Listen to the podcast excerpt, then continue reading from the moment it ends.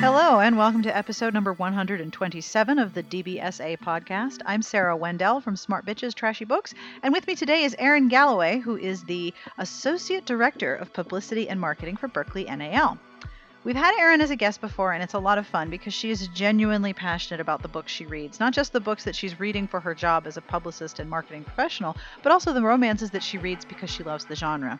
So we talk about what she's working on, a potentially controversial book that's coming out in June. We talk about cover art, what she's reading, and some recommendations for romantic suspense and male-male contemporary.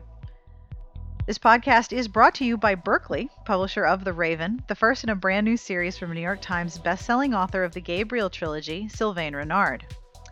Now, before we get into the podcast, I do have one more thing I want to ask for. If you or someone you know knows about the history of libraries, specifically public libraries in America, if you could email me at s b j podcast at gmail dot com.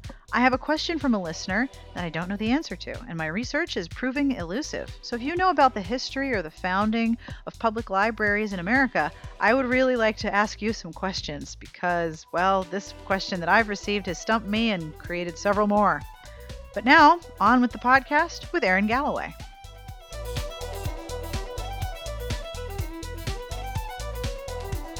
It has been about two years or so since you've been on the podcast. So even though I know who you are and you know who you are, would you introduce yourself and tell us who you are? And you work for a new company, right?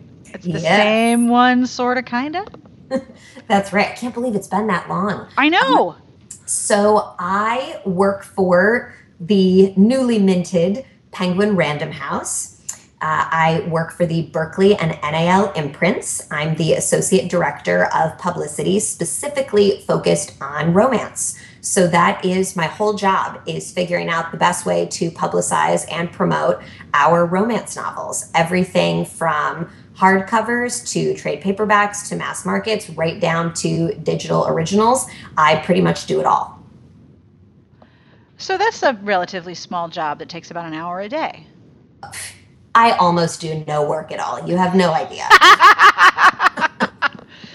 Well, I notice now that since the merger of Penguin and Random House, that I hear from more publicists. There's more blogger outreach. Am I mistaking that, or am I just paying better attention?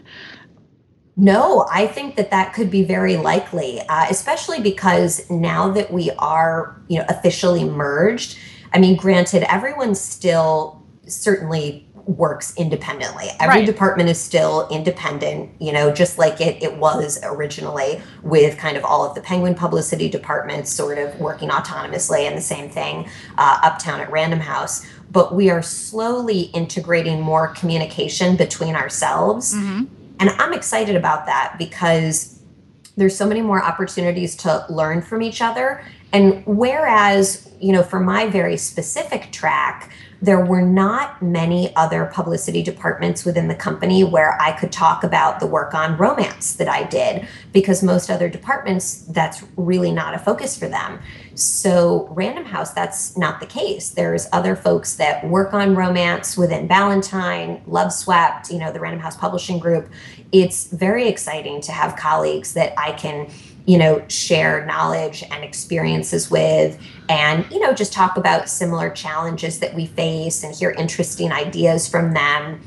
And, you know, of course, I think that Romance at Random has always been receptive to ideas from, you know, other publishing companies and authors, but it's really fun now because now that we're all one company, you know, I just feel like we can have an ongoing dialogue about different books that we're excited about. And it's become so much more natural to get in touch with these folks on a regular basis. So to develop a bit of a shorthand and share excitement over, you know, books that kind of, you know, we're all publishing together or we have like a sister relationship with, is really kind of fun.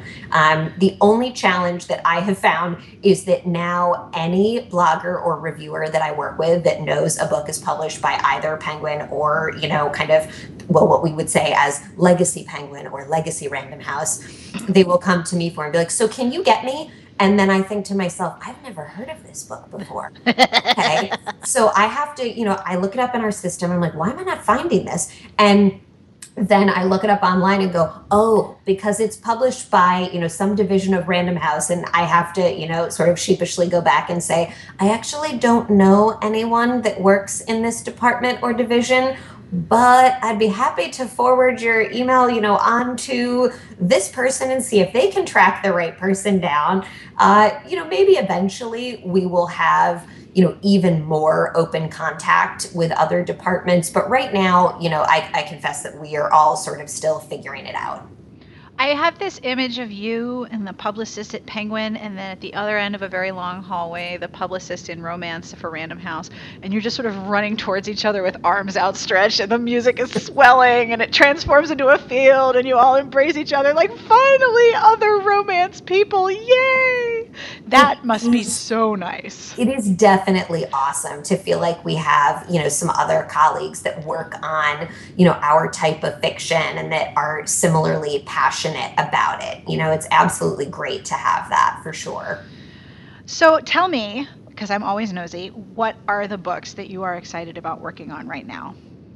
Oh, so many. I know I always struggle to boil it down to just a couple when I feel like there are a million titles that I'm really, really excited about. Um, one in particular is coming out in June, and I'm only going to give a little info on it now. It's called Asking for It. I have heard from yes. many different places, including you, about this book. It releases in June, and it's called Asking for It. And it's by an author that writes under another name, but she'll be writing under a pseudonym for us. And this book, I want to be really honest, it's going to have triggers for some readers, but there is something about it that I fell in love with right away. And the fantasy that it addresses is a heroine that wants to have a sexual experience where she sets up very specific parameters, but that she is taken within this scene. She is, you know, overtaken by a very dominant male. And though the sex is consensual and she has agreed to it in advance and what's going to happen, and that she has her hard limits established, there will be elements that will involve, you know, surprise, and it will be really, really intense. Um, I want to be really clear that this is not a violent rape fantasy. That's not what happens. And I want to be clear on that because I don't want anybody to think that that's what they would expect out of this book, that they need to fear for a woman's physical safety, because that's not what's occurring. It is really exciting. When the editor came to me, she was, you know, in the acquisition process, and she said, Erin, there's a book that I'm really excited about. You have to read it. And I trust her in, you know, opinion just with no qualms. So I said, okay, you know, send it over to me. And I read it and I went, well, where's the rest? I didn't realize that it was only the first three chapters. So I got to the end of those three chapters and went, wait, I don't understand. Where's the rest of it? She was, well, Erin, it hasn't been written yet. And I was like, that is not an acceptable answer. You know, I need this now. Um, it is definitely a book that is provocative and I think will cause a lot of conversation. It is a romance. It is the first in a duology about a couple, and they both have traumas and challenges to deal with. And I think that it will certainly be a trigger book for some people. You know, we're aware of that, the author's aware of that, and that's okay. So here's a question. We've talked a lot about trigger warnings. Um, and a little while back, we had an email from a reader named Sage who was actually wondering if there was a way to identify books that are rape triggers, because she cannot welcome that into her imagination, where other readers sure. can and, and actively seek out stories that involve sexual assault that end happily. They're, you know, yeah. like you said, everybody... Everybody likes different things.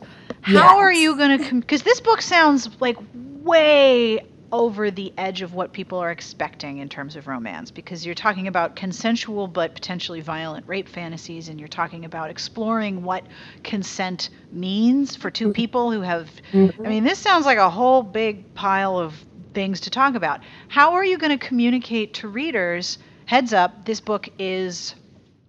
potentially awesome and also potentially dangerous, depending on who you are. Because it's hard to market something by saying, sure, listen, this might not be for you. Sure. And that will be identified both in the cover copy and in the way that I do our publicity outreach. Uh, I also want to be really clear that this is, she does not, as the character, does not have um, violent rape fantasies. Ah, good. Thank you for clarifying. I must have uh, misunderstood. And, Sorry. And no, and I, I appreciate that you brought it up, because having read the book myself, I I, I know exactly what I'm talking about because I've already read it. But not everyone else has. So I definitely want to clear that up. And and I also... you know, I struggle with how to articulate this because so much of it is in the read itself. But when I read the book, to me, it never read like she was being raped or assaulted. This was a consensual sex act that she was engaging in very much intentionally and with very explosive and, you know, pleasurable results for her and certainly him. Uh, but that it was a fantasy where she wanted to completely give up control in the moment, though right. she had agreed to very specific parameters right. in advance, uh, parameters that had to do with her physical safety, how things would play out, things that she wasn't interested in or attracted to. Uh, and he did as well. Uh, one of the moments that I thought was really interesting and well done was the heroine saying, you know, almost as a toss-away question, well, do you have any, you know, parameters or, or any kind of hard limits? And when the hero says, well, yes, I do. And she's a little surprised because to her, she's the one giving up control. She's got all the limits. What could his limits possibly be? Right. Uh, and his limits, to my mind, were very logical and understandable. And and very, I think, revealing of him and who he is right. as a person. And uh, I, I fell in love with him immediately, not only because he's sex on a stick, but because he is so um, interesting and emotionally enigmatic. And that plays out over the course of the book.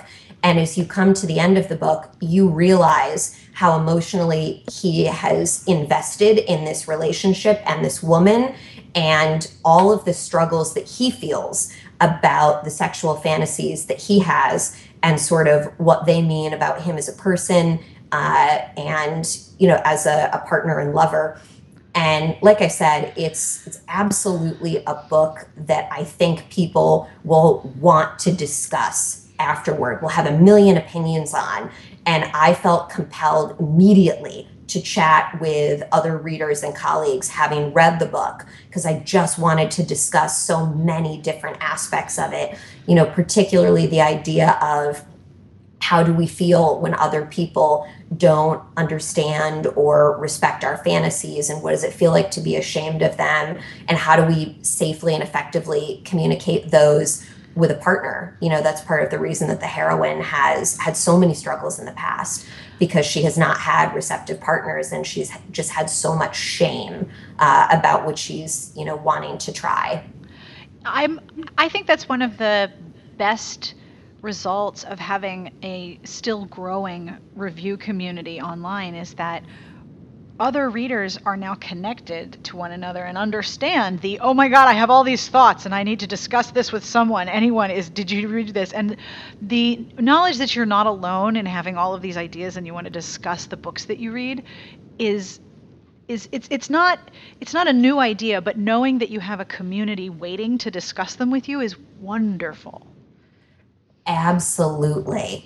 It's one of the things that I love. I mean, there are many times that I just have to talk to somebody about the book that I just read, and knowing that there's a place online to do that and a community of people that you can reach out to is so satisfying. Oh, I yes. think that's why so many people start reviewing and blogging, because they're like, have something that I desperately need to talk to other people about. Yes, you know? Absolutely. And the, the, the lovely thing is that there are now so many book discussion areas that no matter what it is that you're into, someone's going to want to talk about it with you.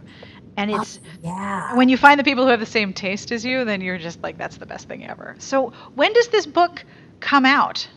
Yeah, it is a June release, so it'll be out on the first Tuesday of June. And like I said, I'm really excited about it. And, you know, I'll be making it available to a variety of different bloggers and, you know, promoting it in a couple of different ways. So anybody that's interested, you know, stay tuned. And if it's not for you, that's totally cool. But I really hope people will, you know, come to it with an open mind if they feel like it's something that they could potentially be interested in. It's not listed online anywhere is it yet, is it? We have not put all of the information out publicly yet because we have been working on the book cover. As you might imagine, this is one where we are trying to finesse a really great book cover. You don't say.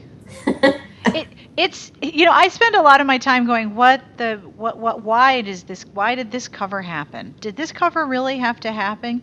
And I understand now, having looked at so many, that it is very, very difficult to communicate a book with an image quickly. You have such a hard job with that cover.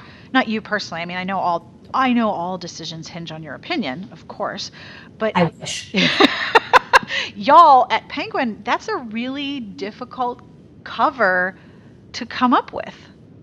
It is, and that's true for pretty much any book that we do. Like you said, trying to convey in one single image the emotional content and feeling of a book, that is not something that I envy when it comes to cover designers and, you know, photographers and cover models. Yep. That is not an easy thing to do. No. Uh, in, in some ways, I think people were probably excited when we had that rise of the object-focused cover because, oh, okay, at least it's something, you know, different. And we can try and evoke, like, you know, something new with those covers. But eventually you do run out of objects. And images. And images. And stock yes. images. I have a lot of readers sending me um, different shots from the same photo shoot, so mm-hmm. that slightly different positioning of the same model being used on three or four different books. Like, I keep seeing this one red dress everywhere, and I found it on four different books. Look. And I'm like, yep, that's one photo shot with two attractive people and a good photographer. And, of course, there's not that many great pieces of stock imagery available that make for good book covers, and even less featuring people of color. Yes, that is absolutely true. What do so, you guys do? Do you know what the, I mean, I know you work in publicity and you don't work in the art department, but I, I know a lot of authors have been struggling with the idea that it's so difficult to find images of people of color for book covers in especially romance. What do you guys do? Do you do photo shoots? We do pretty much all of the above. We do everything from our own photo shoots, and that's both with people and with objects, you know, depending on the, the book itself. So we will do some photo shoots, but then we also do, you know, stock art and then build based on particular stock art. Mm. So it's very rare that we will have one stock art image that is just the cover of a book because that's completely untreated. There's nothing stylized about it. Very often additional either images or pieces of art, uh, lighting, Um, shading, other colors need to be added, obviously fonts and, and that sort of thing. But even if you take one stock art image, many additional things need to be done and manipulated on top of that. Oh, and depending, yes. you know, on a book, sometimes a stock art image will indeed be the, the kernel of an idea, or it evokes the right tone, but not on its own. Right. You need to add a bunch of other elements, whatever those may be. And sometimes I find those to be extraordinarily compelling, you know, particularly when they're the right fit mm-hmm. uh, for, you know, a book. But then other times it's a photo shoot that's needed. And, you know, certainly there are only so many romance cover models that live here in New York, sadly. And there is only so many studios where photos can be shot here in New York. But in general, this is where most of them are done. And if you get a particularly, you know, gorgeous model and scene setup and great photos, then it's no surprise that, you know, we would want to use more than one of those. Uh, mm-hmm. Back when one of my personal favorites, Nathan, was still modeling, he used to go in and shoot, you know, several shoots in one afternoon. Um, you know, he might start out as a chic and wind up as a Native American chief. You just never knew. Yep. I have from long, long ago, I used it as the backdrop in all of the pictures of the prizes for our tenth anniversary. I have one of the original art boards for a cover from Kensington Zebra that includes John DeSalvo in a hot pink uh, gladiator uniform. Oh, that's truly spectacular. And it's it's like, you know, three feet high by two feet wide. It's a huge board, but it's a painting. Like it, like back yes. in the day, those were hand painted, and I and it's it's always sort of amazing to me that in thirty years or maybe a little bit longer, we've gone from individual artists painting a painting for the cover of each book to yeah. a photo shoot with five different, six different costume arrangements for one model to do like twelve different books. Oh, absolutely. I mean, some of my favorite romance covers, you know, from my uh, own personal collection of books are by Pino and oh, Pino. From, you know, back in the late eighties, oh, early yeah. nineties. And those were based on gorgeous oil paintings yep. that, you know, these two artists did. And, you know, granted, Pino did a huge amount of Native American romance covers, but he also did others and, you know, Renato the same. But they are some long-term favorites of mine. And it, I always wonder where those oil paintings wound up. I don't know if they're in someone's personal collection somewhere. You know, I don't know where you would find them, but it would be sort of neat to be able to, you know, do a a display at some point oh, in a gallery. Every now and again, you'll find them on eBay. I used to have a search saved of, you know, romance cover art. And what you, most of what would come up were smaller images that were used for the the center medallion of older Harlequins that were just a oh, circle. So yes. the, the picture didn't need to be that big. But when you were doing a full cover where the front was the cover and then there was an image for the spine and then there was a whole other image for the back, that was one big piece. Yeah. From what I understand, some editors kept them. Sometimes they just got tossed. Sometimes they got lost. Sometimes they were put in a storage closet and then discarded when the office moved. I know that the one that I have was sent to me by Kate Duffy when Kensington moved offices. Yep. And so she was like, I got too many of those. Do you want one? And I was like, yes, please. Hot pink gladiator toga. You must give me now. I mean, I love this thing. It is my one of my prized possessions that John DeSalvo's man titty looks over me as I work.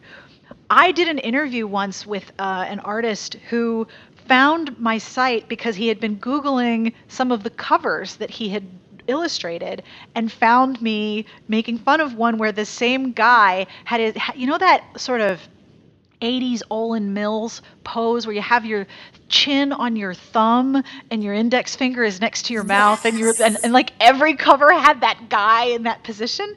Oh well, yeah. The, the artist emailed me. He's like, I totally painted that and I painted that pose a hundred thousand times. That's hilarious. So uh-huh. I emailed him and I'm like, can I do an interview and be really nosy? Because I'm terribly nosy. So it turns out that that's actually an art form, like a very specific trained art form called photorealism, where you where you paint something so realistic it looks like a photo.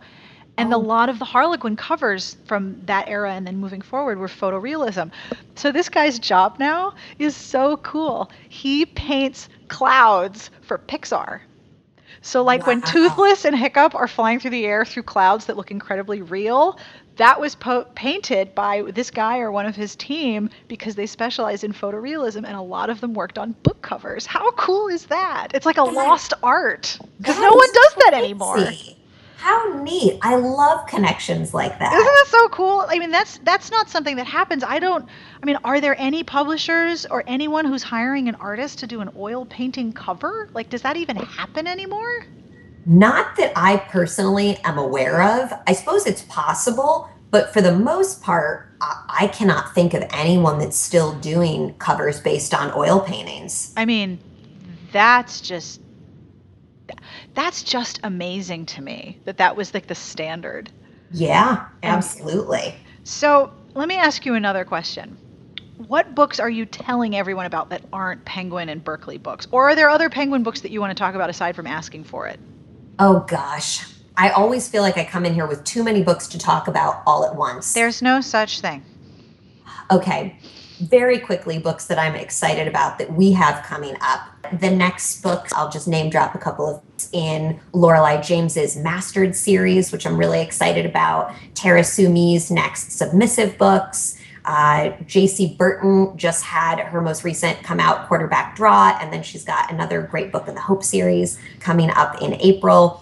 Christine Fian over the summer. And uh, like I said, way too many to name. And we'll have more Maya Banks uh, later in the fall. Um, oh, and how could I forget? Joanna Wilde that we have coming up in April. And it's the first in a new series from Joanna set in the Silver Valley uh, area. And the first book, it will be about a new motorcycle club. We've met them before, the Silver Bastards. And yes, how great is that, right? Sorry. We've met them before, the Silver Bastards. Oh, okay. I'm sorry.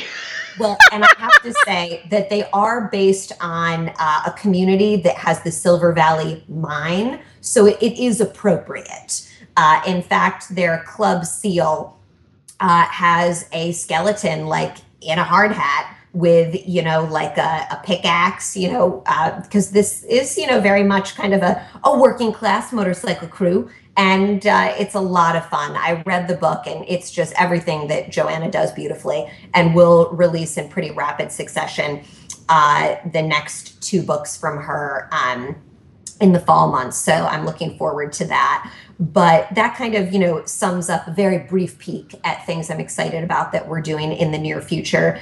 And books that, you know, we're not publishing that I'm excited about, there are always a lot of those too. And one series that I am blazing through at the moment is Marie Force's Fatal series. Now, Sarah, I know you are not a romantic suspense fan, so that this is true. Not going to be for you. But anybody that does love romantic suspense, I am so loving this new series. It's a continuing character romantic suspense series, the same couple. And that's always a trope that I enjoy if you get the same couple over more than one book, because I just have so much fun revisiting the lives and the world and the expanding cast of characters that I love and their sort of daily problems and the triumphs that they have and, you know, the trials and tribulations that they go through. And there's a lot of humor in this series as well. Definitely people in jeopardy, so be aware, but a lot of humor that I really enjoy, a great cast of characters. So I love that stuff. And she's definitely got me hooked. I'm, um, I just started, uh, it'll be the fourth full-length book in the series, but there's a novella in between as well. So I'm really enjoying those. And I recently read, because I think you know, I tend to read quite a bit of um, male-male romance. And I recently read some excellent uh, self-published books by author Riley Hart. And a blogger I know had recommended Uh, the first book in, and I'm I'm going to blank on the name of the series, but the books that I read by Riley were uh, Stay and Collide, and they are part of a particular series. In fact, the third book just came out, and I actually just bought it, so I need to read it. And they're really great male-male romances in that, you know, they really focus on this small town, fairly small group of characters, you know, that are friendly and know each other and have this wonderful close-knit element and, you know, cover family and friendships and are still a really beautiful romance, many of which, you know, many of the issues that they address are real life challenges that any couple would face, whether, you know, two men, two women, man and a woman. And I really enjoy that about them. Uh, the author also does sex scenes very nicely, which I enjoy. But uh, I would definitely recommend those. And another uh, male-male author that I love, I don't believe she has released anything in about the last year, is J. L. Langley. And if you're a male-male reader, you should definitely check her out. She writes fantastic male-male romances. Um, one series that I love, the Psy Regency series, is, you know, set in this sort of alternate um, Regency universe, but it's got this cool sci-fi, otherworldly element, and then a paranormal series with werewolves, and they're just, they're fun, they're sexy, and these guys just always kind of keep me entertained while uh, I'm reading about them, and they all sound absolutely beautiful, like the kind of people that you just want to sit there and gaze at. Uh, so I enjoy all of them. Um, and just some other non-romance things that I love, which probably a lot of you know, your readers already know about or might be into. And sorry, this is going back to us, but I just love Patty Briggs that we publish. I think her Alpha and Omega series is amazing, as is the Mercy Thompson series. Uh, oh, it's love, so good. Oh, she's incredible. Her writing is just incredible. I mean, I would read her grocery list, and yeah, I really would. I love her books. I, I love the feeling of them. I love returning to these characters over and over again. Uh, Anne Bishop is another one. I just can't get enough of her. I think she's an extraordinary writer. And for anybody that is a huge romance lover and has been curious about reading, you know, a fantasy author, but maybe feels a little overwhelmed by kind of the world that's being built and the quest and all of these other elements that seem like, whoa, I don't know if I'm really ready to make a commitment to all of that. Uh, I promise that it is worth it to give her a try. I have fallen in love with every book of hers that I have read. And I just think that she develops characters so beautifully with so much heart, and that you get to know them over the course of a series. And as romance readers, we love that. We love returning to people that we know and enjoy and want to spend time with. And that's something that, you know, Anne does very beautifully. Another question I'm, I'm always curious about is, I know that you guys had a huge presence at R T last year, and that was your first year at R T, right? It In a very long time. Y- well, yes. I mean, I have been to R T in the past because I used to work for Dorchester Publishing. So I had come, you know, with another house, and I, I was very familiar with the convention and the way that it worked. But last year was the first year that Penguin came with a presence. Um, obviously, specifically Berkeley N A L came with a presence. Uh, there had been a couple of us that have gone in the past, either to sort of do reconnaissance or with a particular author. But twenty fourteen was the first year that we came and actually sponsored at the convention, which I was incredibly excited about, as were my colleagues. And I know that our authors were really excited about it too, because it had been something that they had been asking about for a long time. Plus, you had one of the best presences in the, the whole pub crawl. Like, I still remember so clearly, you had to go to different pubs, and you had a very limited time to do it. And it was very, very compacted and a little bit intimidating. But you walk into the Penguin stop, and then you were all in the doorway like, hey, how are you? Welcome. There's drinks over there. There's a giant pile of alcohol. Go drink it. Have some beads. And there's food. And you were so welcoming. And it was so fun to be where you guys were. You did such a great job. Oh, thank you. That's so wonderful to hear. We really had a fantastic time doing it. It was a huge amount of fun to connect with all those readers and to sort of be the one helping connect the readers with the authors. And I have never seen authors have so darn much fun. Uh, and we all know that, you know, authors can enjoy a drink or two for sure. But to no. have them, yeah, I know, shocking, right? To have them in this like really fun, vibrant New Orleans setting, and to bring all these readers in there that were, you know, so excited to meet them and to network, you know, with us, and to just kind of have a really fun dialogue. It was so rewarding, because it, you know, it takes a lot of planning to put these things together. And it was incredibly rewarding to see how the whole evening went. And, you know, I confess, by the end of the night, I don't think that I had even had one of our drinks. I was so busy talking and meeting people and running around that we got to the end of the night, and one of our extremely wonderful bartenders sort of said to me, Erin, do you want a drink? And I had this moment of, what? Oh my gosh, yes, I do want a drink. I want one very much, in fact. And it was just so much fun to get all of those people that love books all the same in a room together with, you know, not a whole lot of formality. And nope. That was one of the things that I think readers really appreciated about it, that you could really walk up to any author and just start chatting. And that's why the authors were there. They wanted to do that. And it's funny, everybody gets a little shy, you know, both authors and readers. When oh, I like, get shy. Like, on know, my way to your bar, I walked by Charlaine Harris and was like, I just walked by Charlaine Harris on Bourbon Street. I walked past Charlaine Harris on Bourbon Street. I need to sit down. Just give me a moment. Like, I get that way all the time. I know exactly what you're talking about. So it's so funny to have those, you know, experiences, because both readers and authors go through that. And really, it's my job to sort of be an icebreaker, you know, if that's what they need. And I mean, you know me, I could talk till I'm blue in the face to a brick wall. So I'm very happy to sort of be that person that makes the introductions and gets things going. And it was a heck of a lot of fun. And, you know, to, to talk about Charlaine Harris, I mean, I think anybody that's met her knows what an absolutely delightful person she is. Yep. And how down to earth she is. But when we got there, we had this huge mass of beads that we were supposed to give out to everybody. Now, unless you have actually been given, you know, several hundred beads before in this massive grouping, you don't realize how easy it is for those, you know, twist chains to get kind of twisted and tangled up. Yep. And we had to hand them out pretty quickly. So when they got twisted, I, I thought, well, geez, I don't want to be at the front door kind of trying to get these untangled and to the readers, because, you know, they want to collect them. They want to keep moving with their evening. We don't want any bottlenecks at the door.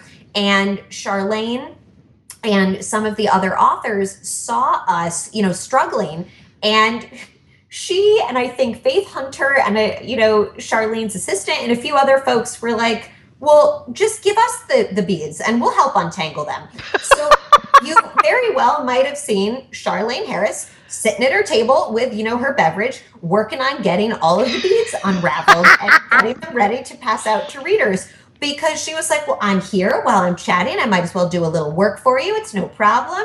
Um, People and, like that you know, are so that was, awesome. It was so sweet and so appreciated. So what are some of the things that you are working on for this year at R T or anywhere else? Because you focus so much on connecting with readers, and it's, it's, I think personally, and I could be wrong about this, I think it's a relatively new evolution for there to be people within publishing who think, okay, we need to connect the publisher with the readers directly. Yes. We, we need to, we need to connect with readers as Penguin or as Berkeley or as N A L. Like we need to we need to also have a connection with readers in addition to the authors and in addition to the booksellers. We need we need to know that this is also the audience. And I also every now and again will hear an, an, an executive, and I won't name any names, start talking at a conference, and it's like, you don't even know what readers are, do you? It's true. It is a fairly, absolutely. It's a fairly new evolution. And I, you know, I think most of that is because of the internet, where we can hear directly from our readers, because, you know, twenty years ago, that just wasn't an option. Yep. The only real way that you would hear from a reader twenty years ago was through a letter that you would receive, you know, at the offices here in New York, or if you were one of the people going to an R T convention. I mean, that was really the only way. Yep. Um, as opposed to, I suppose, like a, a literacy signing at R W A. You know, that, that was still a place that you could interact directly with readers. But there are many more opportunities available to us now. I mean, just look at Twitter and Facebook. Oh, yeah. Um, you know, we really want to have a community where people feel welcome to come in and chat and comment and share ideas and have an open dialogue. That's one of the reasons that, you know, we decided to create the Binge Reads Facebook community, because there are so many books that people do binge read and oh, want to yes. talk about. And we thought, well, that would be really fun. I mean, how many people talk about binge reading, you know, binge watching television? And binge reading is a very real thing, especially for those of us that, you know, work in genre, you know, publishing and, you know, read it. And I thought, well, what a cool idea, when one of my colleagues came up with it. And now we just rotate every week or so who we have on our Binge Reads page. And we do like giveaways, and we have conversations, and the authors come in and chat with readers. And it's a really cool way for us to see what people are discussing. And we have actually selected and moved around people in our Binge Reads schedule based on comments that readers have made and requests. Mm-hmm. You know, to some degree, we will base things on publication schedule. Right. You know, no surprise, if this author has a book coming up, we'll try and arrange it so that they're on, you know, binge reads in advance of that. But if we are not specifically tied to a pub date, Uh, if, you know, a number of readers that come on, you know, the Binge Reads campaign for, say, you know, Laurel K. Hamilton, if they come on while we're talking about her and a lot of them say, hey, you know, I love Laurel and I want to talk about her books. And, oh, by the way, I also really enjoy this other author, you know, Yasmin Gallinorn or Christine Feehan, then we would go, oh, okay, let's Good to know. the schedule, or let's move her up if we have, you know, space to do so. Because there have been times where we've gotten a whole bunch of comments about, would it be, you know, it would be so cool if you guys added this author on Binge Reads, you know, in the near future. And we've done that.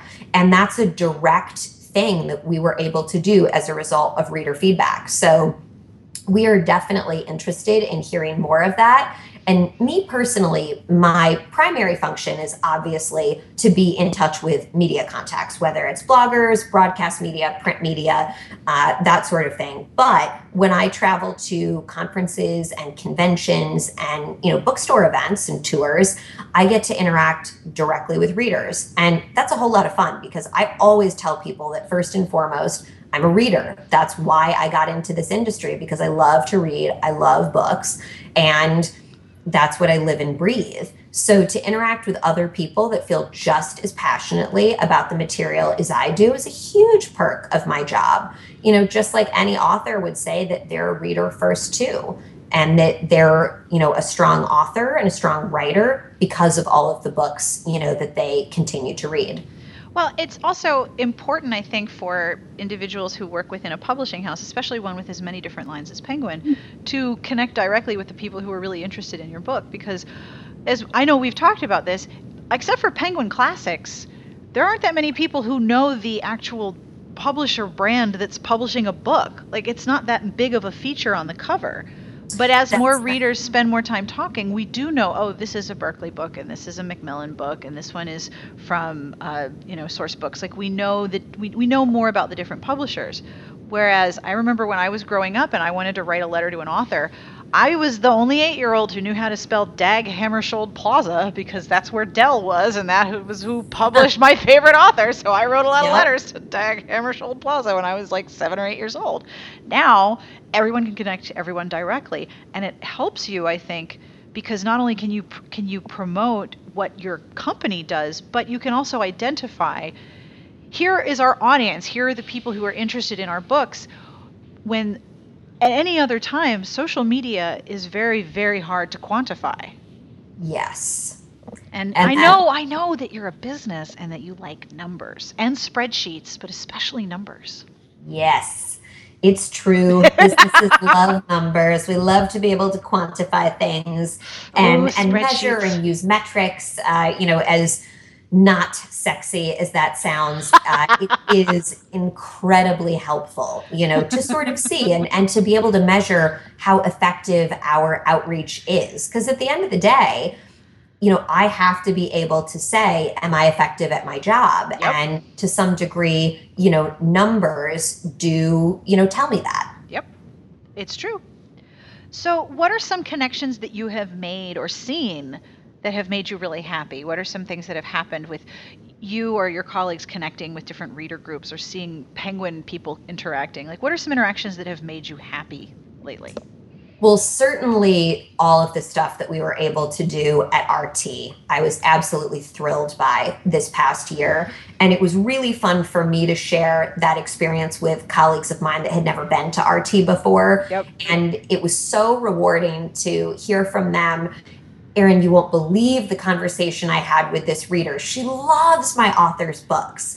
And here are all of the great things that she had to say. And it was really fun to see those things happen or to hear about them afterward, because, you know, working here in New York, there are only so many book events that we get to go to. Yep. So those opportunities are fewer. And to have those in-person, really special experiences at, you know, an R T, which is very much focused on readers, is really fun and exciting. And also because editors in publishing houses make decisions, if I'm if I'm understanding correctly, you you acquire a book based on not only will it fit in the schedule, does it fit your line, does it fit what you're doing, but are you personally very passionate and can you see a way to sell it? There's a subjective element to acquiring a book. Yeah. So that... meeting the reader who feels the same way that you do about a book that you bought or acquired for your for your publishing house has to be a wonderfully confirming feeling. Like, yes, I'm not the only one who thought this was amazing. Absolutely. It and it's funny because, you know, when the author writes that book and then transmits it to the editor, I mean, the editor's the first person to fall in love with it. They're the very first champion for that book. And they're the longest champion because they start at the very beginning of the process, you know, sometimes from the concept editing stage right up through when it's actually published and in readers' hands. So, you know, to similarly to an author live with a book far, far in advance of it being on shelves. And then to hear, I loved this book and here's why, all the same reasons that you as the editor love the book is just such a neat thing to have happen, you know, for an editor. So I loved seeing their excitement, you know, with that experience. And I also have loved all of the social media interaction that we've gotten in the last year or so. And I have to say that a great deal of that is due to my incredible colleague, Jessica Brock, who is the voice of our Twitter feed and, you know, just so darn much fun to work with. She is the one that says all of the funny stuff, the pithy stuff mm-hmm. on, you know, at Berkeley Romance or at Signet Eclipse. And everyone knows it's her because she's funny. And I'm only funny when I'm not trying to be. Um, people know it's her. Um, and I think as a result of that, her personality and just the honesty that she brings to it, readers have really grown to expect and enjoy that and have really fun and different interactions on social media because of it, you know, both with the Twitter feeds and with Love Always on Facebook. And, you know, that to me is so rewarding because that's what we want. We want to hear from readers. What do they like? What are they interested in? Um, you know, is there something that they want to see more of? Because I am, to some degree, our audience. You know, mm-hmm. I am reading these books, you know, whether I, I have to for work or not, they're what I would be reading just on my downtime. So I'm definitely the audience, but, you know, I'm only one person. So I'm only representative of part of the audience. And I want to hear from other folks that have different, you know, likes and dislikes and what they're passionate about and what they want to see more of. So if anyone is listening that has maybe lurked, you know, on some of our social media in the past and hasn't necessarily commented, please come say hello, give us a shout out, tell us what you like or what you want more of, because only then can we, you know, do that for you. Uh, I would love to be a mind reader, but I am not, sadly. So I just kind of try to, you know, get as much as I can from the bloggers and reviewers that we work with, and certainly the readers that are open to sharing and commenting with us. And then we want to act on that knowledge. You know, like I said, with binge reads, I mean, that was because readers just told us what they wanted and we were able to say, okay, we'd be happy to give it to you. What are some things that you also hear from readers that they want more of? Certainly, you know, as much interaction as possible, you know, both with, I think, those of us that work at the publishing house, they're interested in what we do and how we do it, which, you know, to me is sort of funny because it, it doesn't seem very glamorous. But then on the other hand, I think, well, back when I was looking to get into publishing, I was really interested in how, you know, these folks did what they they did. So yeah, I can get that. And I think just as much personal interaction as possible with authors. And, you know, if there's a way that we can help make that happen, whether it's through, you know, online chats like a Facebook wall chat or a Reddit A M A or, you know, helping an author to, um, you know, maybe coordinate their presence at an R T or to think about what new things can an author try to, you know, reach out and closely be connected with readers. I think that's the thing that every reader wants, you know, uh,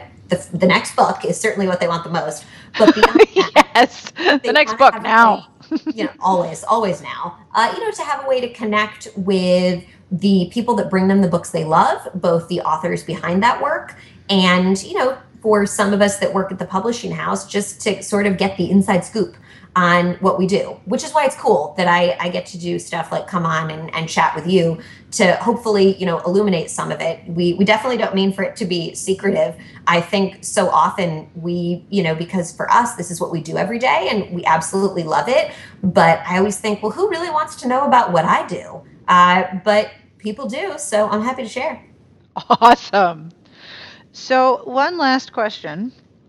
You and I both really like to travel. Yes. And whenever we have really long and somewhat inappropriate lunches, we always end up talking about travel. Very so true. Where are you traveling to next? Well, in about two weeks, I will go out to San Francisco, and that is for Christine Fien's Fan Weekend, which I'm really excited about. Uh, I've been doing this every year since two thousand ten, so it's a lot of fun for me to go. This will be the sixth year, and I absolutely love going. It's all readers that, you know, I connect with while I'm there, and I do everything from, you know, kind of help the author with what she needs to, oh, she convinced me to do this the first year, and somehow I've been roped into it ever since. I also deal Texas Hold'em poker. Nice. While I'm out there. Uh, during the opening night, um, you know, Texas Hold'em tournament that they do. And it is a huge amount of fun, but this is slightly embarrassing to admit. I uh, am not the best, you know, Texas Hold'em poker player. So the first year, I was very concerned about shuffling. I'm not a good card shuffler. So they were going to get me a shuffling machine, and it didn't work very well. And I was just incredibly nervous. I said, what if I, I can't shuffle right, or the cards fly everywhere? I'm imagining all sorts of horrific scenarios. So I wound up getting a poker partner. So literally what I joke is my professional shuffler for the whole night. And when we introduce ourselves, I say, hi, my name's Erin. I'm going to be your dealer tonight. And this is Denise. And together we make one whole poker dealer. And that's the truth. We have so much fun the whole night long because we play off of each other. And, you know, we have a good time with the people that sit at our table. And, you know, nobody gets upset about everything because it's all about fun. We're the beginner table. And we just really, we don't always mean to be entertaining, but we're told that we are. So we have a heck of a lot of fun. And that is all for this week's episode of the podcast. I want to thank Erin Galloway for being with us, for with me, and then with you, so with us, for the last hour or so. Future podcasts will include me and Jane talking about romance novels and answering some listener questions that are very thought-provoking and certainly nothing I wanted to handle on my own. I needed to argue with Jane about these questions. I mean, some some arguments just, just need to happen. But you know this because you listen to the podcast and we never agree about anything. This podcast is brought to you by Berkeley, publisher of The Raven, the first in a brand new series from New York Times bestselling author of the Gabriel trilogy, Sylvain Renard. The music that you're listening to is provided by Sassy Outwater, and you can find Sassy on Twitter at Sassy Outwater. This is the Peat Bog Fairies from their album Dust, and this song is called Mark's Terrace. Now that's Mark's as in Karl, not Mark as in some guy named Mark and his terrace. I'm not sure if Karl Marx had a terrace, but apparently this is what it sounded like. If you have questions or suggestions or ideas, or you have something you would like me to argue with Jane about, because I could do that, you can email me at s b j podcast at gmail dot com. But in the meantime, on behalf of Erin Galloway and Jane and myself, we wish you the very best of reading. Have a great weekend.